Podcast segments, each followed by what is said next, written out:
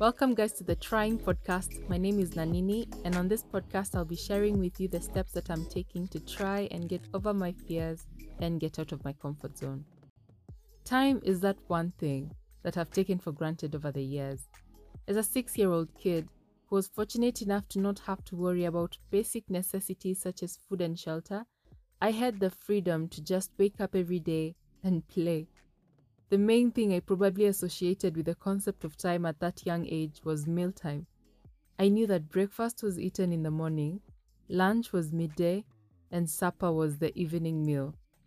As I grew older, school became a part of my life, and my concept of time was linked to my studies.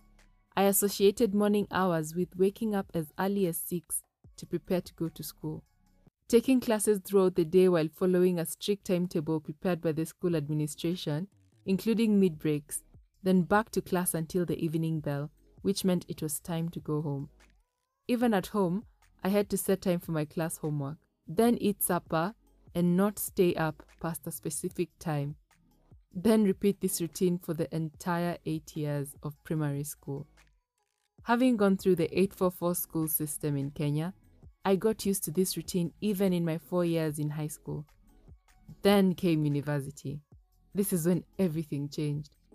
I was a young adult experiencing a sense of quote unquote freedom for the first time. Wait, you're telling me that I get to choose my classes and the schedule? So, wait, if I choose morning classes, does that mean the rest of the time I'm free to do whatever I want? Wait, what? I don't have to sleep early. I can stay up late. My comfort zone when it came to routine and structure was thrown out of the window, and I was free to choose for myself what I thought was best for me. After graduating and getting a 9 to 5 job, I was back to a routine where my hours were mostly structured around my job. Fast forward to now, working freelance and trying to build a business, I've gone back to the freedom concept where it's all up to me how I structure my time from the moment I choose to wake up to the moment I choose to sleep. It has been one of the most challenging things I've had to work around. Lots and lots of trials and errors, and sometimes just giving up altogether and having no structure at all. Being a woman in my late 20s, I frequently felt like there is a ticking clock just following me around. The society has made time to feel like a competitor in a race and you're trying to run as fast as you can to pace yourself so that time doesn't catch up. Well, people tend to perceive time differently when it comes to aging. To a six year old, 20 is a lot of years to be alive. To a 20 year old, turning 30 is a major milestone. Being 50 to a 30 year old is a whole lifetime. While being 50 to a 90 year old, well, you have 40 more years to create a whole other life if you want. I'll be lying if I say that time doesn't scare me. I mean, the reason why we structure our time is so that we don't waste it. Because the truth is, you can never get back lost time.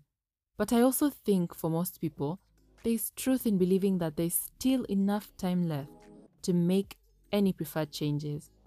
For the past, say, two years, I've been pressuring myself to achieve certain milestones and I end up getting frustrated when I don't accomplish them. Some of these goals with attached timeframes have been quote unquote borrowed from people who inspire me or are among society's expectation of what I should have accomplished at my age. I've recently been trying to pick out these goals by having honest conversations with myself. It has not been as simple as it sounds calling myself out for the lies I had been telling myself and believing as facts has to be the most hardest thing I've ever done and will try to keep doing. But I see the importance of it being that I will avoid wasting time on things that aren't meant to be in my journey. Instead of taking people's achievements as my own goals, I've decided to let them remain just that inspirations, and thus, in my own words, avoid copy and paste goals. An example of a copy and paste goal that I had to let go of was drawing hyper-realistic artworks.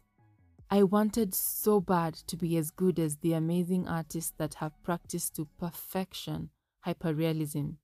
so much so that I would spend hours drawing portraits with a goal of achieving a hyperrealistic piece, but end up getting disappointed with the outcome. I'm definitely not saying that those hours spent were all a complete waste of time. I did end up learning a couple of things from that period. But if I would have been honest with myself from the beginning, I would spend that time actually working on improving my art style, which I discovered is a blend of realism and impressionism. This newfound self growth has allowed me to have clarity in regards to my goals in life and has made it much easier to structure my time around the tasks required to work towards achieving these set goals.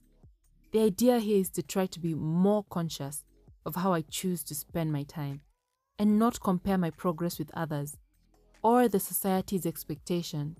For example, if I find that I'm most productive during the morning hours, then I can structure my task in a way that I can make good use of that time, even if it means waking up in the early hours. I'm realizing that this self awareness has led me to having even more freedom when it comes to my art journey. I've been able to create time to learn new forms of art that have been of interest to me over the years.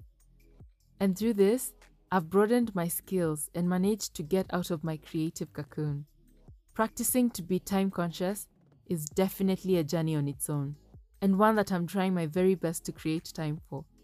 I'm learning not to race against the clock, but to be mindful of the time and how I choose to use it.